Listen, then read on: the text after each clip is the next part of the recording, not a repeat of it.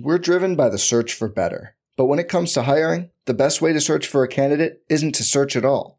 Don't search, match with Indeed. Indeed is your matching and hiring platform with over 350 million global monthly visitors, according to Indeed data, and a matching engine that helps you find quality candidates fast. Leveraging over 140 million qualifications and preferences every day, Indeed's matching engine is constantly learning from your preferences Join more than 3.5 million businesses worldwide that use Indeed to hire great talent fast. And listeners of this show will get a $75 sponsored job credit to get your jobs more visibility at Indeed.com slash BlueWire. Just go to Indeed.com slash BlueWire right now and support our show by saying you heard about Indeed on this podcast. Indeed.com slash BlueWire. Terms and conditions apply. Need to hire? You need Indeed. Arizona, Colorado, Indiana, Michigan, New Jersey, Tennessee, and Virginia. WynnBET is now live in all of these states, and the excitement of Wynn Las Vegas has finally landed in online sports betting and casino play. From boosted parlays to live in game offs on every major sport, WynnBET gives you the tools to win. Sign up today for your risk free $1,000 sports bet. Download the WynnBET app now or visit WYNNBet.com com to start winning.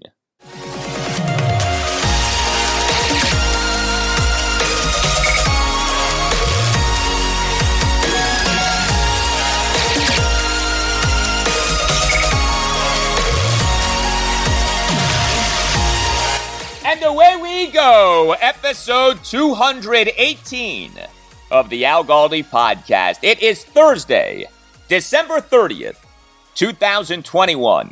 Yeah, it is December 30th.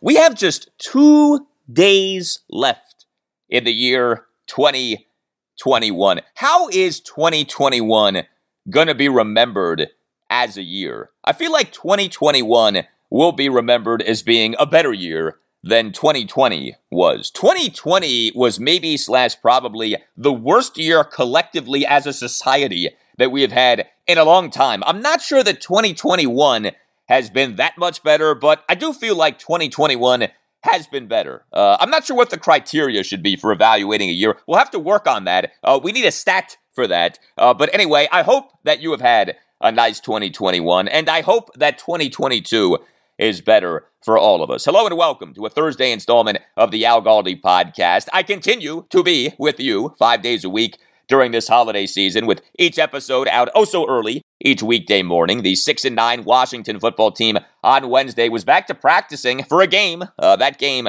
is against the 8 and 7 Philadelphia Eagles at FedEx Field this Sunday afternoon at 1. This is a strange time for our Washington football team. First of all, we on Wednesday learned of yet another tragedy related to a Washington football team player, the shooting death of Montez Sweat's brother horrendous news. Uh, it feels right now like it is one bad thing after another for Washington. I'm going to talk about that next segment. But in terms of actual football, this is a strange time for Washington because its season is essentially over when it comes to contending for the playoffs, but not officially over. And actually, a win over the Eagles on Sunday would make things at least somewhat interesting for the final week of the regular season. You also have Ron Rivera openly talking about playing Kyle Allen over Taylor Heinicke at quarterback over Washington's final two regular season games, although how and when have not been specified. Uh, I'm going to be getting into all of this in just a bit, including where Washington should be headed with Taylor Heinicke and Kyle Allen. Will each guy be back with Washington next season? Should each guy be back with Washington next season. I'll also discuss some notable player availability developments for Washington and Philadelphia for Sunday. Also on the show, total domination by Maryland of Virginia Tech in the Pinstripe Bowl at Yankee Stadium in New York City on Wednesday. I'll give you my thoughts on that. Oh, by the way, another win for a Goldilocks pick. Nine games above 500, 27 and 18 on the year. And for the first time in a long time, we have a Capitals game to talk about. It was a wild game, but it also was a Caps win, a 5 3 win over the Nashville Predators at Capital One Arena on Wednesday night. You can tweet me at Al Galdi. You can email me, the Al Galdi podcast at yahoo.com. Email from Henry on the late great John Madden of me on Wednesday show, episode 217, talking about how big of a part Madden was in the glory days of the Redskins, including me playing a clip of a classic CBS intro for a big 1986 regular season game between the Skins and the New York Giants at RFK Stadium. Writes Henry, thank you, Al, for sharing the soundbite from the 80s. It certainly did send a chill up my spine, something I have very rarely experienced in the last 29 years. With the passing of Sam Huff and now John Madden, I am reminded of how glorious the Joe Gibbs era was. Set aside that we had arguably the best football team during that time, which represented the DMV with class and distinction. For every big football game, we had John Madden and Pat Summerall on television. On radio, we had Sonny Jurgensen, Sam Huff, and Frank Herzog. The local sportscasters were George Michael and Glenn Brenner. The Washington Post had Tony Kornheiser and Michael Wilbon, and Ken Beatrice was pioneering sports talk radio. Uh, Henry then says some very nice things about me at the end of the email. Thank you for that email, Henry. Uh, much appreciated. Yeah, the Washington, D.C. sports media landscape has changed a lot since the glory days of the Skins. And I would say, in a lot of ways, the media landscape has changed for the better. There's so much more content now. Uh, you have access to so much more information now. So to me, different doesn't mean worse, but different does mean different. And the glory days of the Skins, yes, featured local television sportscasters as big stars. You know, George Michael, Glenn Brenner, Steve Buckhantz, Frank Herzog. Uh, those guys were the biggest sports media personalities in the DC area during the glory days of the Skins. The local television sportscasters were the big machers in terms of sports media personalities in DC in the 80s and early 90s. Uh, the glory days of the Skins uh, took place in a time in which newspaper columnists were huge deals. Uh, you know, people, including myself, could not wait to read the next column from, say, Tony Kornheiser. And those days are done. I mean, th- those days are over. Uh, it is hard to ever see local television sportscasters or newspaper columnists having anywhere near the influence that those people had back in the day. The media landscape has changed too much. Honestly, and I'm not just saying this because of what I do, but the most influential local sports media personalities now are people who host podcasts and radio shows. That to me is the truth. And I'm not saying that to say, oh, look at me, I'm so influential.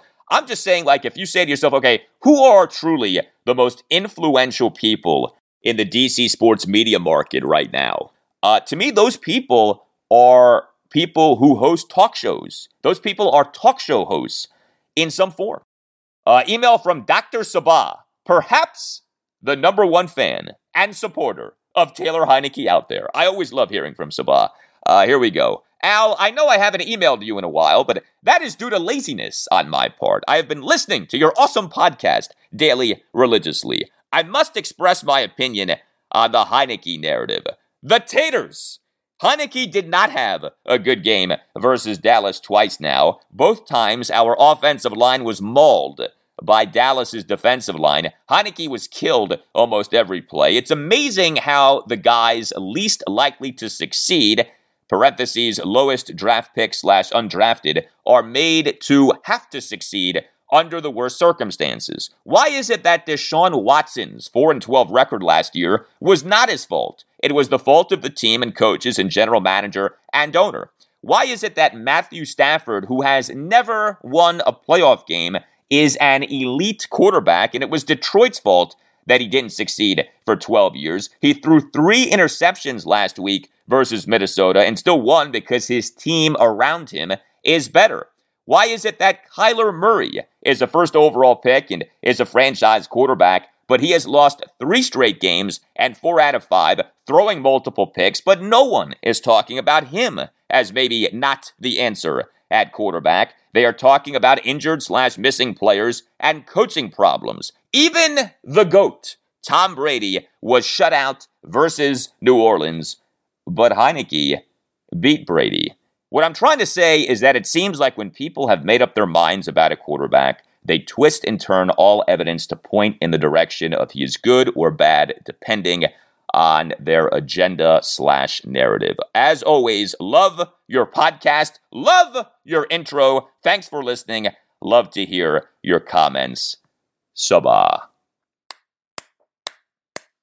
I love it. Sabah is the best. Sabah is the GOAT of Taylor Heinicke supporters. She is the Tom Brady of Taylor Heinicke supporters. Ain't nobody supporting Tay Tay uh, like Sabah supports Tay Tay. So I would say a few things to all of what Sabah said. Uh, Sabah, you are totally right in saying that people, when they have made up their minds about a quarterback, massage the facts to further that narrative. Heck, that's not just true with quarterbacks. That's true with a lot of things in our world right now. There are a number of people who long ago decided that Taylor Heinicke wasn't good. Uh, we call those people the Taylor Heinicke deniers, the Taylor Heinicke haters, the Tay haters, the Taters.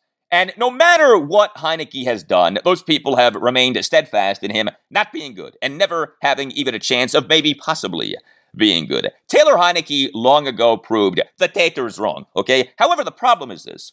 When Taylor Heinicke has been bad, even though there have been plenty of extenuating circumstances for him being bad, uh, he has been really bad. Like the level of his bad has been severe. And when you combine that with the fact that he does have certain physical limitations, the concern is that he isn't going to ever be a consistently great quarterback. What you want is greatness, which includes at least being decent when things around you are not going well. And we too often this season haven't had Heinicke being decent when things around him aren't going well. Now, look, the Heinicke who was on display in the win over the New York Giants at FedEx Field on Thursday Night Football in Week 2, and the win at the Atlanta Falcons in Week 4, and the win over the Tampa Bay Buccaneers at FedEx Field in Week 10, and the win at the Carolina Panthers in Week 11. That guy was great, okay? That Heinicke played like a franchise quarterback, but there hasn't been enough of that Heinicke this season for whatever reason. And when Heinicke has been bad, he has been quite bad. Like, he has been frighteningly bad, as we saw in the loss to the New Orleans Saints at FedEx Field in Week 5, and in the loss to the Dallas Cowboys at FedEx Field in Week 14, and in the loss at the Cowboys this past Sunday night. And when it comes to those other quarterbacks who Sabah mentioned, Deshaun Watson, Matthew Stafford, Kyler Murray, Tom Brady, each of those guys has done enough as an NFL quarterback to varying extents to where those guys get a benefit of the doubt that Heinicke doesn't get. Heinicke, because he went undrafted, because he had bounced around the NFL, because he was out of the NFL when Washington acquired him, because of his physical limitations, has always had to go above and beyond to earn himself true belief that he could be a legitimate starting quarterback in the NFL. And I give Heinicke a lot of credit because he, as a Washington quarterback, in some ways has gone above and beyond but he hasn't gone above and beyond as much as he is needed to. Well, no legal team goes above and beyond like Paulson and Nace. If you have a case, contact Paulson and Nace. Paulson and Nace handles complex personal injury, medical negligence, and wrongful death cases. Paulson and Nace fights for the rights and futures of victims and their families throughout Washington, D.C. and West Virginia. Paulson and Nace has a skilled team of personal injury, birth injury, and medical malpractice trial attorneys that puts your best interests first. Paulson and Nace is a family law firm. The Naces are DMV through and through, big Washington football team fans. Paulson and Nace has decades of experience trying cases to jury verdicts and fighting for those injured through no fault of their own. Chris Nace is a past president of the DC Trial Lawyers. Matt Nace is a member of the board of the DC Trial Lawyers. When you are injured because of someone else's negligence, you may experience feelings of anger, anxiety, frustration. Choosing the right law firm to help you can be overwhelming. How do you know whom to trust? How do you know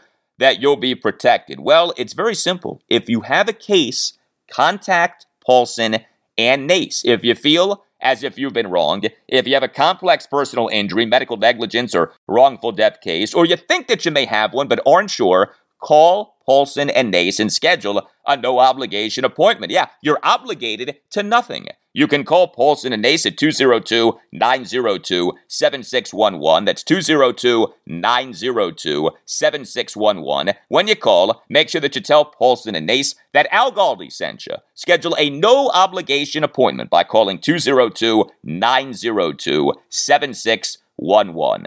Paulson and Nace, when tragedy happens, let their family take care of yours.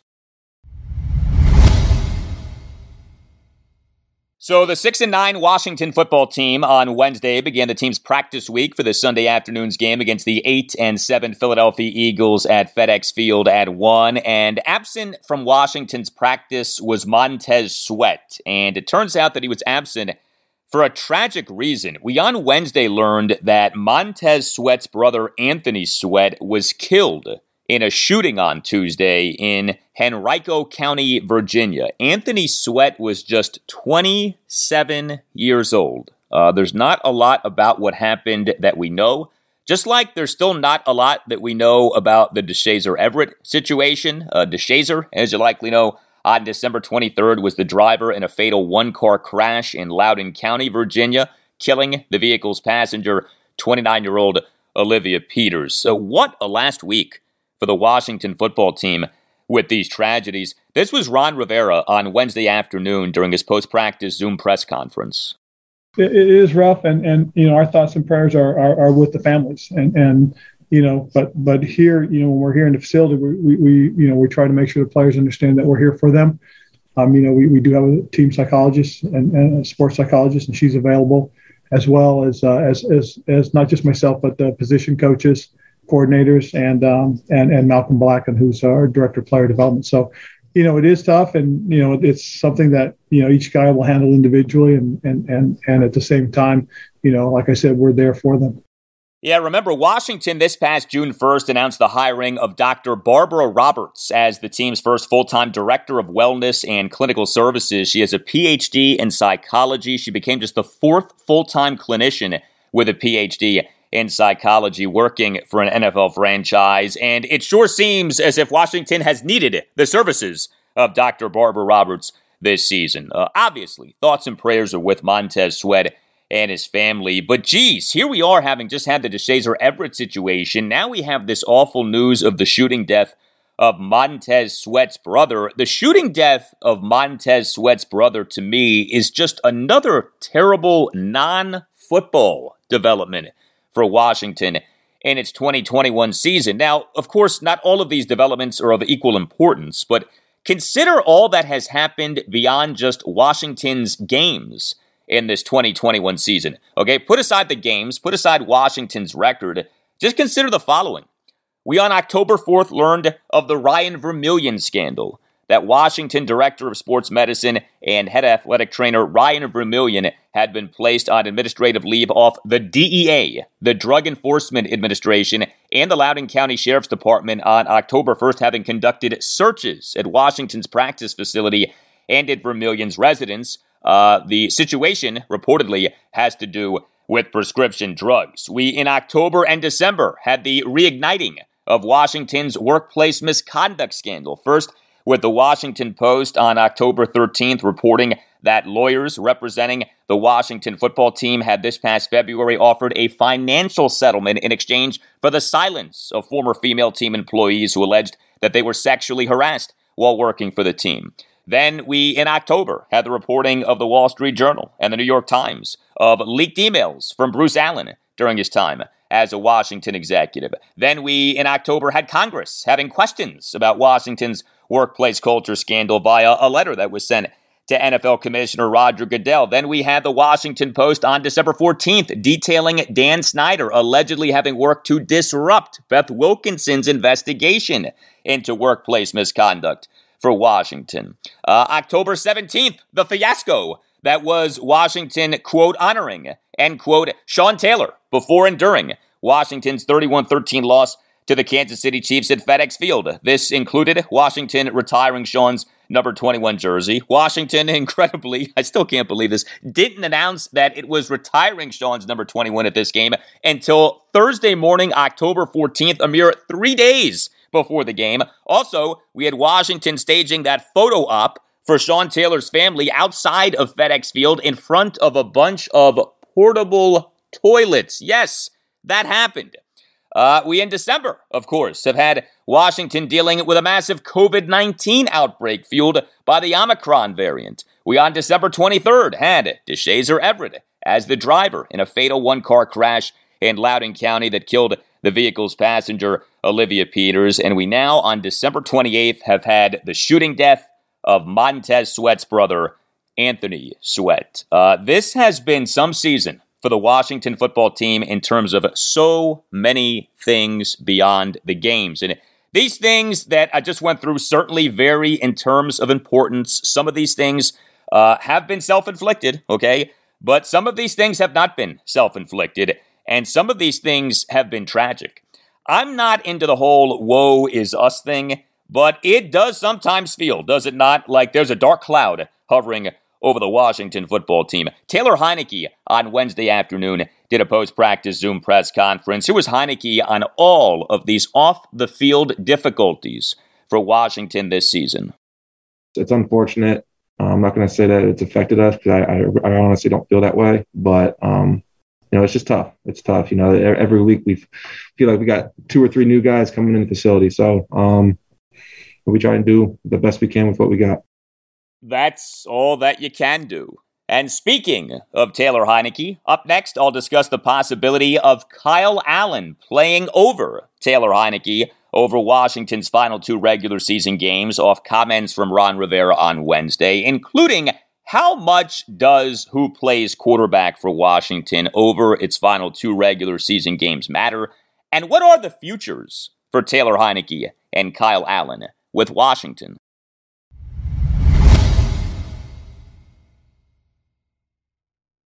We're driven by the search for better. But when it comes to hiring, the best way to search for a candidate isn't to search at all.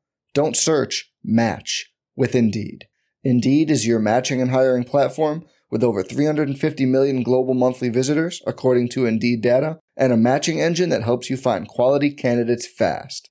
Leveraging over 140 million qualifications and preferences every day, Indeed's matching engine is constantly learning from your preferences Join more than 3.5 million businesses worldwide that use Indeed to hire great talent fast. And listeners of this show will get a $75 sponsored job credit to get your jobs more visibility at Indeed.com slash BlueWire. Just go to Indeed.com slash BlueWire right now and support our show by saying you heard about Indeed on this podcast. Indeed.com slash BlueWire. Terms and conditions apply. Need to hire? You need Indeed.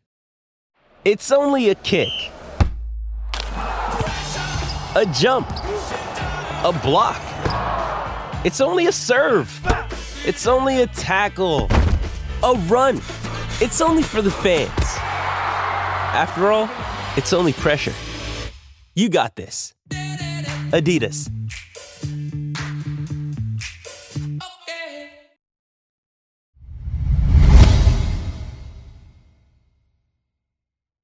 All right, just two games are left for the Washington football team in its 2021 regular season. Uh, notice that I said 2021 regular season, not just 2021 season. It still is possible that Washington makes the playoffs. Not probable, but possible. Uh, Washington, per 538.com, has a 7% chance of making the playoffs. Uh, Washington, per Football Outsiders, has a 5% chance of making the playoffs. So, yes, there remains a chance, but the chance is low, uh, very low. I, on last Thursday's show, episode 213, said that I wanted one of two extremes for the Washington football team over its final three regular season games. Assuming that Washington finishing the regular season 9 and 8 was the only way for Washington to make the playoffs this season, I wanted Washington either to win out and make the playoffs or to lose out and get as high of a first round pick in the 2022 NFL draft as possible. Well, we are one game into Washington's final three regular season game stretch, and I still feel this way. You know, either win out or lose out. Well, you're not going to be winning out now off the 56 14 loss at the Dallas Cowboys this past Sunday night. So, uh, if in fact Washington won't be making the playoffs because it now cannot finish the regular season at nine and eight, then yeah, uh, Washington losing its final two regular season games is what is in the best long term interests of the franchise. Uh, Washington finishing 7 and 10 or 8 and 9 and not making the playoffs doesn't do the team much good. Now, if you are looking into your NFL crystal ball and you're telling me that Washington finishing 8 and 9 would be good enough for Washington to make the playoffs this season, well, then that's a different story. Uh, that would be my preferred scenario for Washington the rest of this regular season. Win these final two regular season games, show that that loss at the Cowboys this past Sunday night show that the debacle at Dallas was just one bad night as opposed to a sign of much larger problems and make it so that the team currently known as the Washington football team qualifies for the NFL playoffs in back to back seasons for the first time since Washington made three consecutive postseasons for the 1990 through 1992 seasons. Yeah, it's been three decades since Washington made the playoffs in back to back seasons. That is pathetic and yet that is true.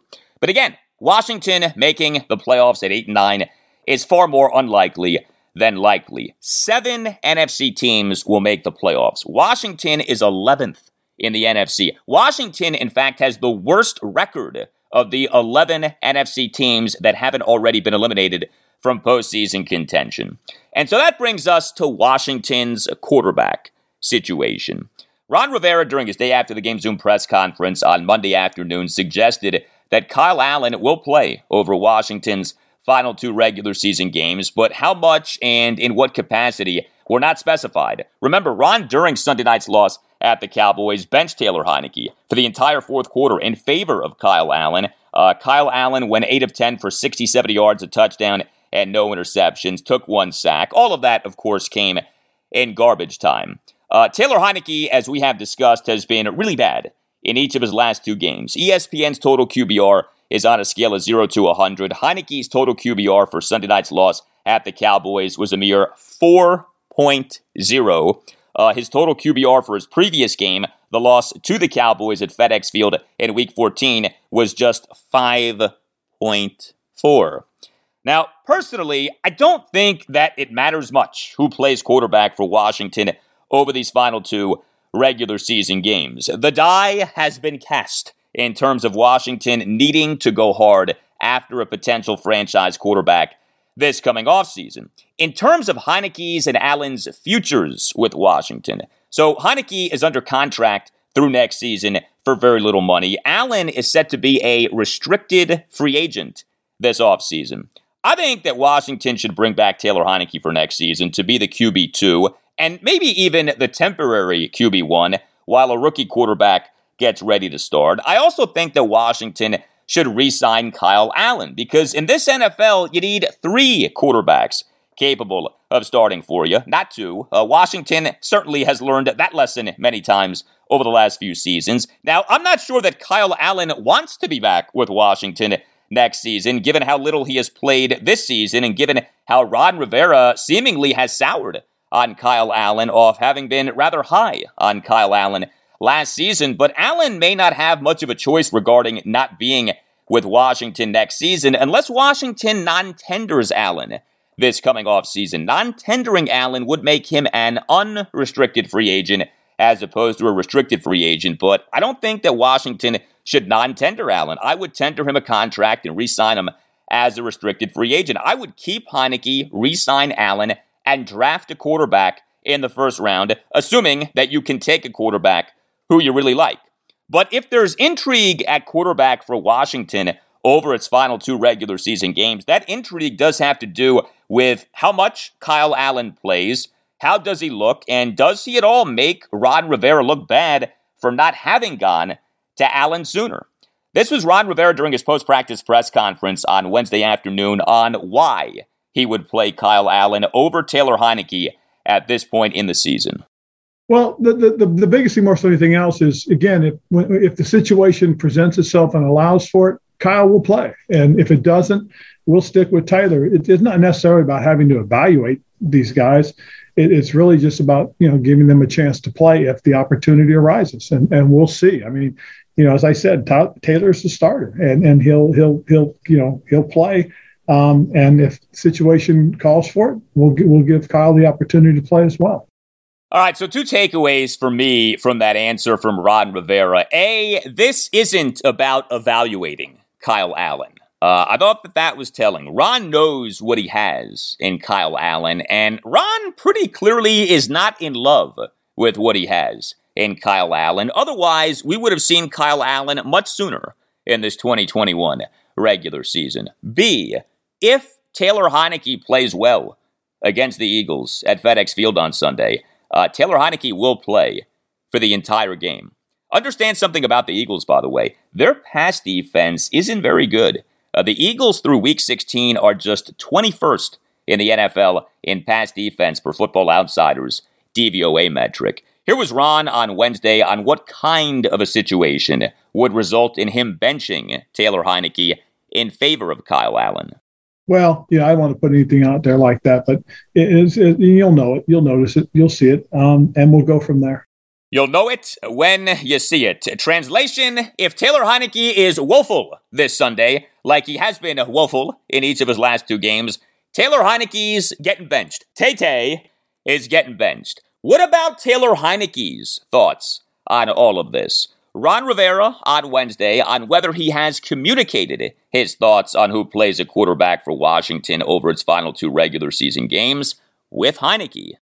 No, t- t- Taylor Taylor's fine with it. Taylor and I have had the conversation uh, a long time ago and several times, um, and it's and I think he just he he understands me, I understand him, and and I think that's you know that that's what's important is that he knows what I'm talking about. All right. And as for Taylor Heinicke himself, he on Wednesday afternoon did a post practice Zoom press conference. Here was Heinicke on Wednesday on his reaction to what Ron Rivera has been saying about potentially playing Kyle Allen over Washington's final two regular season games. Yeah. Um, you know, it is what it is. I, I, come in every day again. I just try and get better and, and do my job the best I can. Um, you know, if I feel like if I do that, um, everything has to take care of itself. And if he feels like Kyle's a better option at that point, then then yeah, okay, then then that's what it is. But um, again, I, I, I try to control what I can control, and that's just coming in, working hard, and and going out there and trying to win games. Now, of course, the reason that Ron Rivera is talking about potentially playing Kyle Allen over Washington's final two regular season games is that Taylor Heinicke has struggled over his last two games, both of which have been losses to the Cowboys. Uh, Taylor Heinicke is down to being just 22nd out of 31 qualified quarterbacks in the NFL in ESPN's total QBR for this season. There's also this. So, the most predictive means of evaluating a quarterback for Pro Football Focus is when he has a clean pocket. Taylor Heinicke this regular season has had 336 dropbacks when having what PFF has deemed a clean pocket. Taylor Heinicke's clean pocket passing grade for this regular season is just 33rd among qualified quarterbacks in the NFL. Uh, that's not good. Uh, Heinicke per PFF leads all NFL quarterbacks in turnover worthy plays when having a clean pocket. That's not good. Heinicke on Wednesday on what he has learned about himself over his last few starts. Uh, you know, a lot, a lot of room to improve. Um, and, you know, the biggest thing is that this game's hard. Um, it's hard to beat teams in this league, and you got to be on. You know, everyone's got to play play good for you to have even have a chance. So, um, again, I have to play better, um, and I I know a lot of guys on the team, offense, defense, special teams, they feel the same way. So, um, again, we, we just try and come to facility every day, get a little bit better, and, and go out there and win games. Yeah, Heinicke sounds sort of down in these cuts. Uh, you can understand why. He hasn't been good lately, and he knows that his stock has gone down with these recent bad performances. Bad performances that, yes, are due in part to the state of Washington's offense. And this has been the state of Washington's offense for so much of this season an injury plagued state. Uh, Logan Thomas, Curtis Samuel, J.D. McKissic, Samuel Cosmi, Chase Roullier, Brandon Scherff, so many significant Washington offensive players have missed so much time this season. Taylor Heinicke on Wednesday on being the starting quarterback for an offense that has been missing so many key guys throughout this season. Yeah, I mean, anybody can sit there and, and honestly say, yeah, it hurts when you don't have, you know, your all pro right guard and when you're going on your, you know, fourth string, fifth string center and you don't have Logan Thomas. And yeah, obviously that hurts you. Um, and, and you want those guys in the game. Um, but at the same time, you know, it's a 53 man roster and there's, you got, you got guys on this, on this roster for the sole reason if those guys go down, do you have enough confidence that you can come in and, and get the job done? So, um, again, we, us as players, we try not look at it. I mean, try not let it affect us. Um, because it, it's part of the game, but at the same time, um, you know, the reality is, you know, sometimes it, it might, it might affect us and it, it does hurt when you don't have, you know your top guys out there. But again, um, you know, we work hard with with what we got, and uh, and you know, unfortunately, you know, it's been a crazy year. Yes, it has been, and it's a year that isn't ending well for Taylor Heinicke. Although that can change with him playing well and keeping Kyle Allen off the field over Washington's final two regular season games. All right, so more now on the Washington football team regarding its game this Sunday afternoon against the Philadelphia Eagles at FedEx Field at 1. So this will be Washington's final home game of the 2021 regular season. And is there any doubt that FedEx Field will be Lincoln Financial Field South uh, this Sunday. Washington has lost three consecutive games, is six and nine, and only has a very slim chance of making the playoffs. The Eagles have won three consecutive games, are eight and seven, and have a very good chance of making the playoffs. You know, you absolutely know that FedEx Field on Sunday is going to be dominated by Eagles fans. That is as predictable as the sun rising in the east. This was Ron Rivera on Wednesday afternoon at his post practice Zoom press conference on Washington's lack of a home field advantage at FedEx Field, with it being consistently taken over by opposing teams' fans. Well, the biggest key, more so than anything else, is to win. I mean, and that, that's that, that'll improve it automatically, or at least I believe that. Um, you know, but mean, you see the fans there, you do see them getting behind you. it, it is pretty awesome.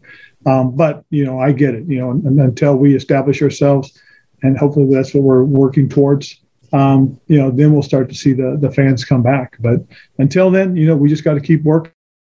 Yes, you do. Uh, three Washington players were listed as not practicing on Wednesday. Edge defender Montez Sweat did not practice on Wednesday due to personal reasons off the shooting death of his brother. Corner William Jackson III did not practice on Wednesday due to the calf injury that had him inactive for Washington's 56 14 loss at the Dallas Cowboys last Sunday night. And right tackle Samuel Cosmi did not practice on Wednesday due to illness. Four Washington players were listed as being limited in practice on Wednesday. Receiver Curtis Samuel was limited in practice on Wednesday due to the hamstring injury that has had him as inactive for each of Washington's last two games. Running back Antonio Gibson was limited in practice on Wednesday due to a hip so Gibson now is dealing with a hip ailment of having dealt with shin and toe ailments this season. Man, every five minutes, Antonio Gibson has a new injury. Now he keeps playing, okay? So he's not missing games here, but geez, every five minutes this guy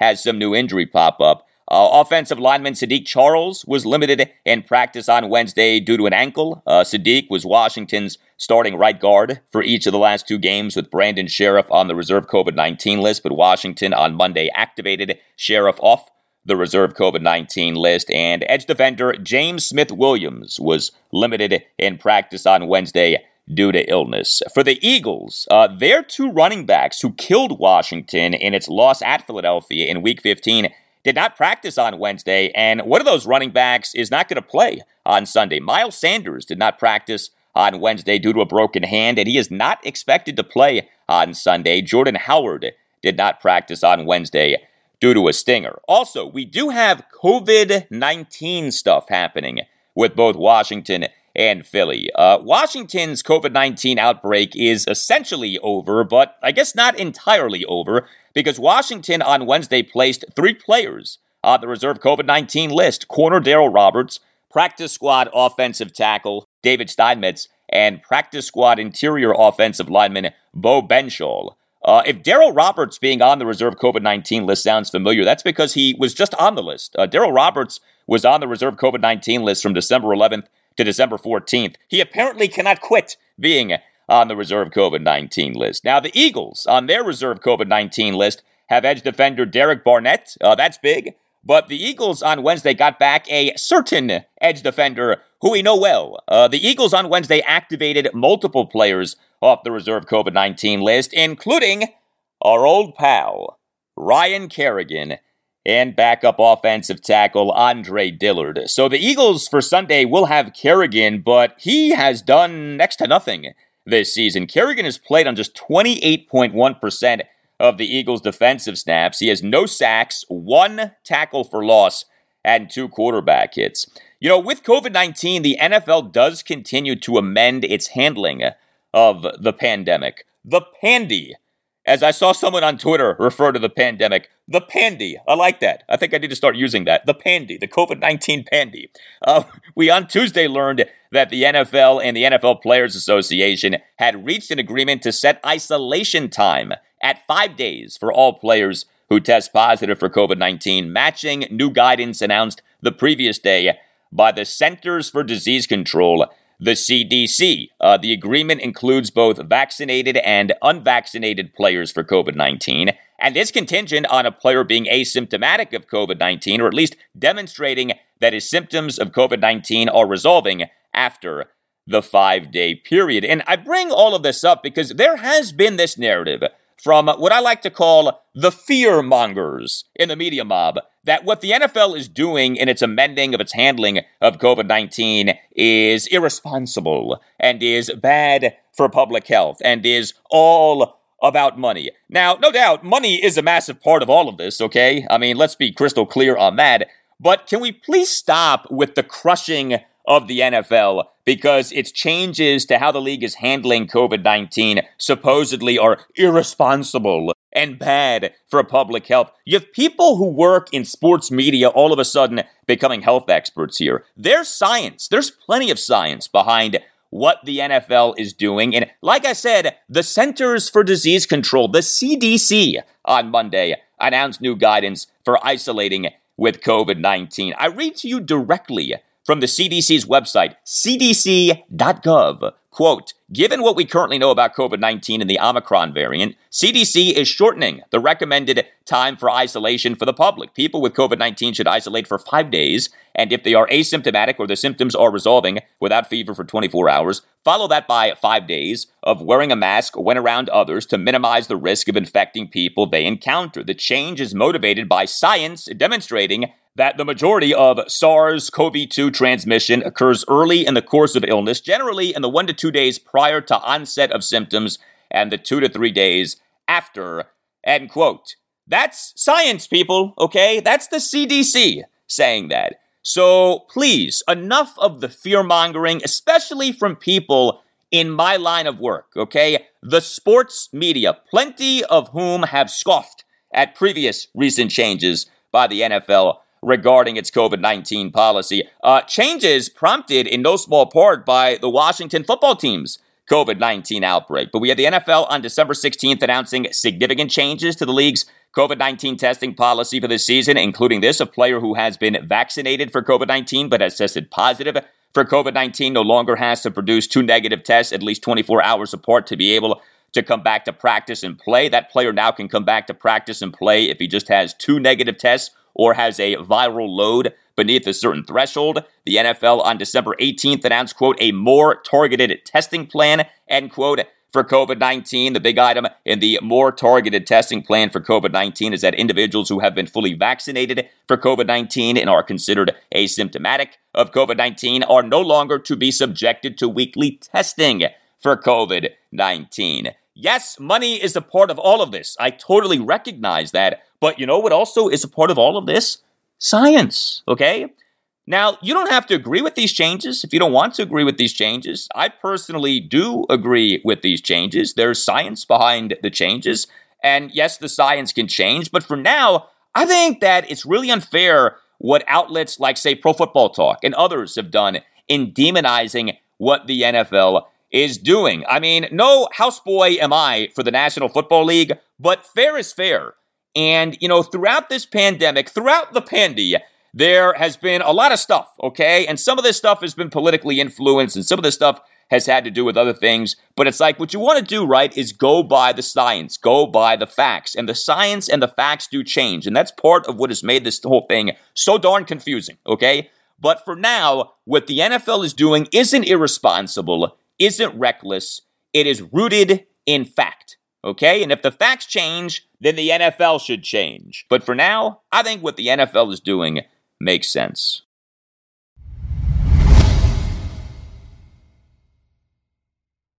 All right, let's talk some college football. We had Maryland versus Virginia Tech in the Pinstripe Bowl at Yankee Stadium in New York City on Wednesday, and the result was a home run for the Terrapins. Yes, the Terps homered at Yankee Stadium. Uh, they walloped the Hokies. The Terps smashed the Hokies. The Terps, as our friend the Iron Sheik would say, made uh, the Hokies humble. Make him humble. Yes, Sheiky, the Terps put the Hokies into camel clutch and made them humble. Make him humble. Yes, Sheiky, baby.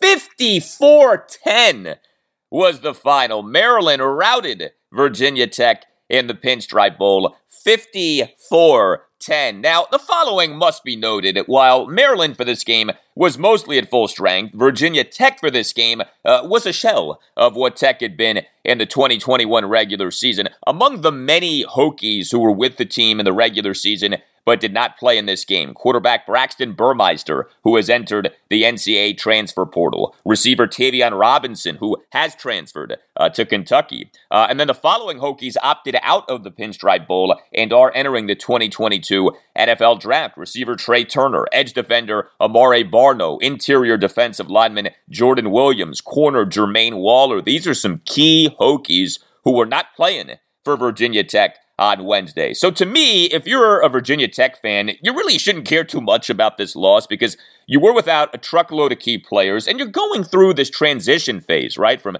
interim head coach J.C. Price to new head coach Brent Pry. Pry did not coach Tech for this Pinstripe Bowl. Uh, so to me, if you're a Tech fan, it's like, hey, whatever, season's over, onward and upward with Coach Pry, uh, hopefully. But if you're a Maryland fan, like I am, uh, I think that you should be happy, really happy with this win. I am happy with this win. Even though, like I said on Wednesday's show, episode 217, I really was not that invested in the outcome of this game. You know, these non college football playoff bowl games, these non New Year's Day bowl games, really are just pseudo exhibition games. So, had Maryland lost this game, I wouldn't have been that angry, but it would have been disappointing. I mean, again, the Hokies were without a lot of key players. So to me, the Terps losing this game, given all of those Hokies who were out, would not have been a great look.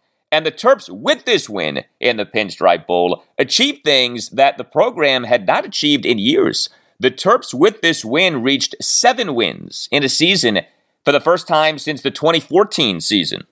Yeah, 2014 was the last time the Terps had gotten to seven wins in a season. I mean, seven wins in a college football season, that's not that spectacular. And yet, Maryland had not been in that territory since the 2014 season, which was Maryland's first season in the Big Ten and was Randy Edsall's uh, penultimate season as Terps head coach. The Terps, with this win in the Pinstripe Bowl, notched their first win in a bowl game since Ralph Friedgen's final game as Terps head coach, a 51 20 rout of East Carolina in the Military Bowl at RFK Stadium in Washington, D.C. on December 29th, 2010. So, not since 11 years ago to the day, December 29th, 2010, had the Terps won a bowl game.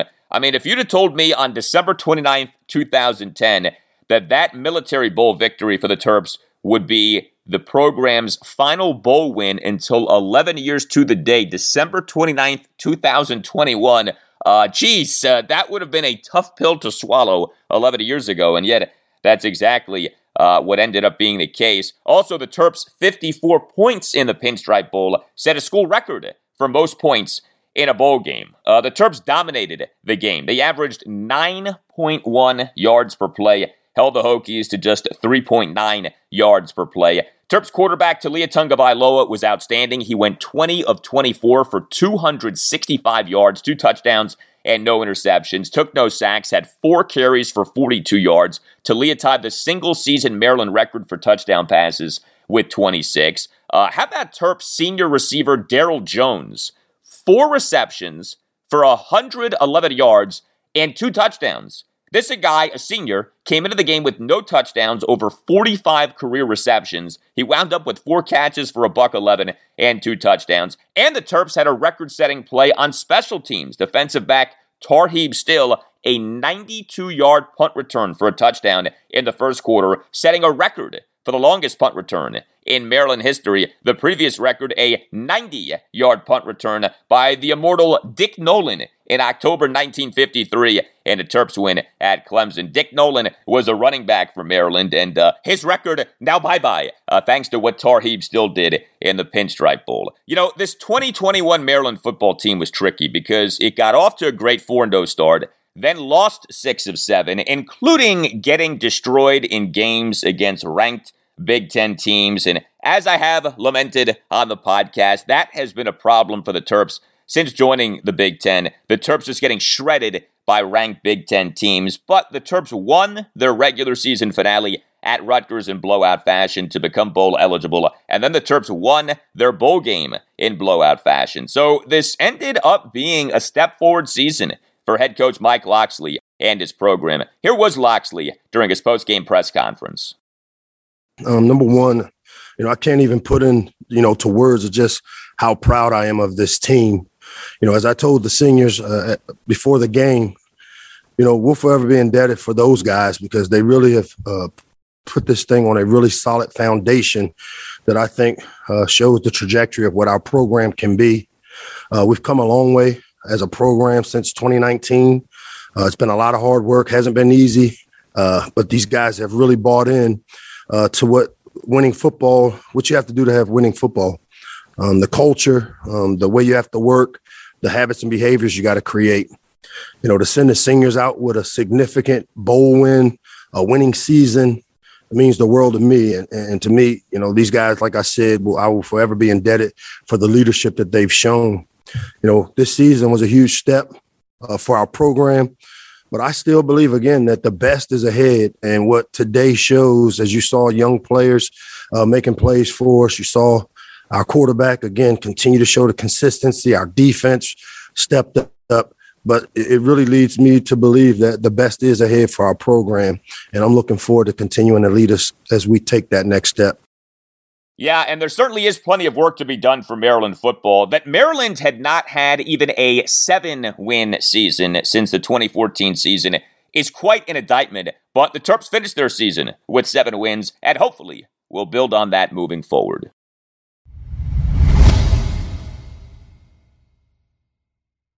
Well, it had been a while, a long while, since the Capitals had played a game, but the Caps on Wednesday night played a game, and they won. Uh, it wasn't easy, uh, but they won. The Caps improved to 19 6 and 7 with a 5 3 win over the Nashville Predators at Capital One Arena on Wednesday night. Caps now at 45 points on the season, second in the NHL. The Tampa Bay Lightning leads the NHL with 46 points. Uh, the Caps, with this win, snapped the Predators' seven game winning streak the Caps blew a three goal lead. Uh, they led at the first intermission 3 0, then lost the second period 3 0, but the Caps then won the third period 2 0. So the Caps played a game for the first time since a 3 2 loss to the Los Angeles Kings at Capital One Arena on December 19th. Uh, the lengthy break was due to, yes, the NHL's COVID 19 problem, in addition to the NHL's holiday break, and thus the Caps on Wednesday night got a number of players back while also still being without some key players. In terms of who was back for the Caps, Tom Wilson was back for the Caps. He returned from a four game absence that was caused by an upper body injury that he suffered in a 4 2 loss to the Pittsburgh Penguins at Capital One Arena on December 10th. Evgeny Kuznetsov was back. He returned from a three game absence that was caused by him being in the NHL's COVID 19 protocol. Nicklas Backstrom was back. He returned from a two game absence that was caused by him being in the NHL's COVID 19 protocol. TJ Oshie was back. He returned from a one game absence that was caused by him being in the NHL's COVID 19 protocol. However, uh, the Caps were without a number of players, especially defensemen. Defenseman Justin Schultz did not play due to being in the NHL's COVID 19 protocol. Defenseman Nick Jensen did not play due to being in the NHL's COVID 19 protocol. Defenseman Martin Fehervary did not play due to being in the NHL's COVID 19 protocol. Also, forward Daniel Sprong is in the NHL's COVID 19 protocol, and goaltender Vitek Vanecek is in the NHL's COVID 19 protocol. The Caps also remain without forward Anthony Mantha. Uh, he still is out indefinitely due to shoulder surgery that he underwent on November 5th. And so, because the Caps were without so many defensemen, we on Wednesday night had the NHL debut of defenseman Alex Alexeyev. Uh, Alex Alexeyev is a guy who the Caps took with the number 31 pick in the 2018 NHL draft. Alex Alexeyev, in his NHL debut on Wednesday night played for 10 minutes 35 seconds, did commit a first period roughing penalty. But how about this? Alex Alexeyev is the sixth Caps rookie to make his NHL debut this season and is the 10th rookie to play for the Caps this season. That tells you all that you need to know regarding the Caps being without so many players this season due to injuries and the NHL's COVID 19 protocol. 10 rookies have played for the Caps this season. Also, we on Wednesday night had this the regular season debut of defenseman Michael Kempny. Yeah, Remember him? The man who ESPN's Mike Greenberg once called Mikkel Kempny. Mikkel Kempny? Yes, Mikkel Kempny. Uh, he was back. Oh, Mikkel was back. The Caps on Monday recalled Mikkel from AHL affiliate Hershey. You know, we weren't sure we going to see Mikkel back at the NHL level with the Caps. His stock has gone down a lot over the last few years, but Michael Kempny was back with the Caps on Wednesday night. This was head coach Peter Laviolette during his postgame press conference on how his team did defensively, given all of the absences in the defense core.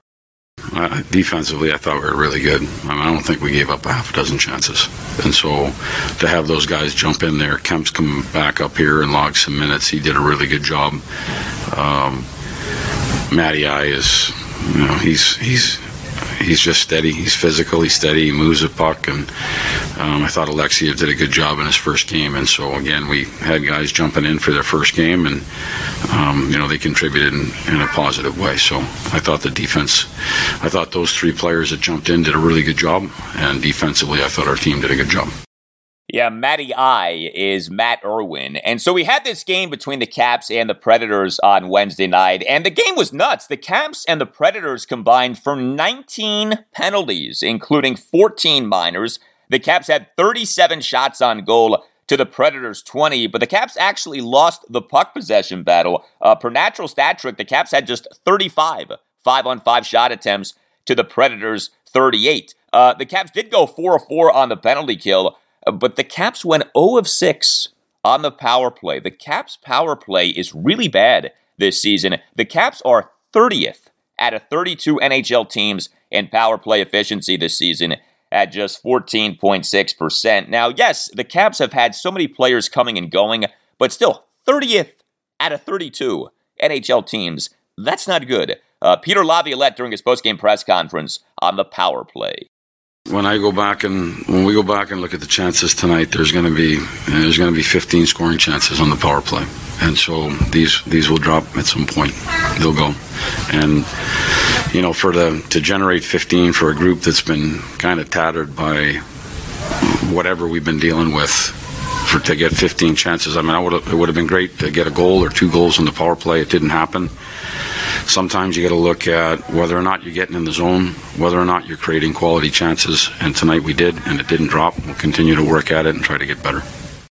Yeah, so the Caps went 0 of 6 on the power play on Wednesday night, but the Caps did get a special teams goal. Evgeny Kuznetsov, a big, tie-breaking, short-handed goal, 14-24 into the third period. Great job by Kuzi. Uh, great job by defenseman John Carlson. Big night for Carly. Uh, he had a first period even strength goal, three assists, and a game high five shots on goal. Uh, Carlson's four points tied a career high. John Carlson now is third among NHL defensemen in points this season with 30, is seven goals and 23 assists. Alex Ovechkin had another assist. He had a secondary assist and a game high 12 shot attempts. Ovechkin now tied for third in the NHL in assists this season with 26. Ilya Samsonov uh, was the cap starting goaltender. He faced just 20 shots on goal, uh, made 17 saves. So not a great night for Samsonov, and he again struggled with the high danger shot. Samsonov, per natural stat trick, stopped just three of the six high danger shots on goal that he faced. But the Caps won, and next up for the Caps is a game on New Year's Eve. So the Caps will be at the Detroit Red Wings Friday night at 7:30. All right, that will do it for you and me for now. Keep the feedback coming. You can tweet me at Al Galdi. You can email me, the Al Galdi podcast at yahoo.com. Friday show, episode 219 will be a Washington football team pregame show installment of the pod for 6 and 9 Washington's game against the 8 and 7 Philadelphia Eagles at FedEx Field Sunday afternoon at 1. We expect to hear from Scott Turner and Jack Del Rio on Thursday via post-practice Zoom press conferences. Uh, would be the first time in a few weeks that we've heard from Scott and Jack, so we'll hopefully be getting into that on Friday's show. I also, on Friday's show, will have for you my rhyming keys for a Washington win, even though you could argue I should be doing rhyming keys for a Washington loss, since Washington may be better off losing this game than winning this game. Uh, but anyway, uh, also on Friday's show, I'll postgame the Wizards, who will host the Cleveland Cavaliers Thursday night at 7, and I'll postgame Maryland basketball, which will host Brown Thursday night at 7. Have a great rest of your Thursday, and I'll talk to you on Friday. Make him humble. Every fan knows the right player in the right position can be a game changer. Put LifeLock between your identity and identity thieves to monitor and alert you to threats you could miss. Plus, with a US-based restoration specialist on your team, you won't have to face drained accounts, fraudulent loans, or other losses from identity theft alone. All backed by the LifeLock Million Dollar Protection Package. Change the game on identity theft. Save up to 25% your first year at LifeLock.com slash aware.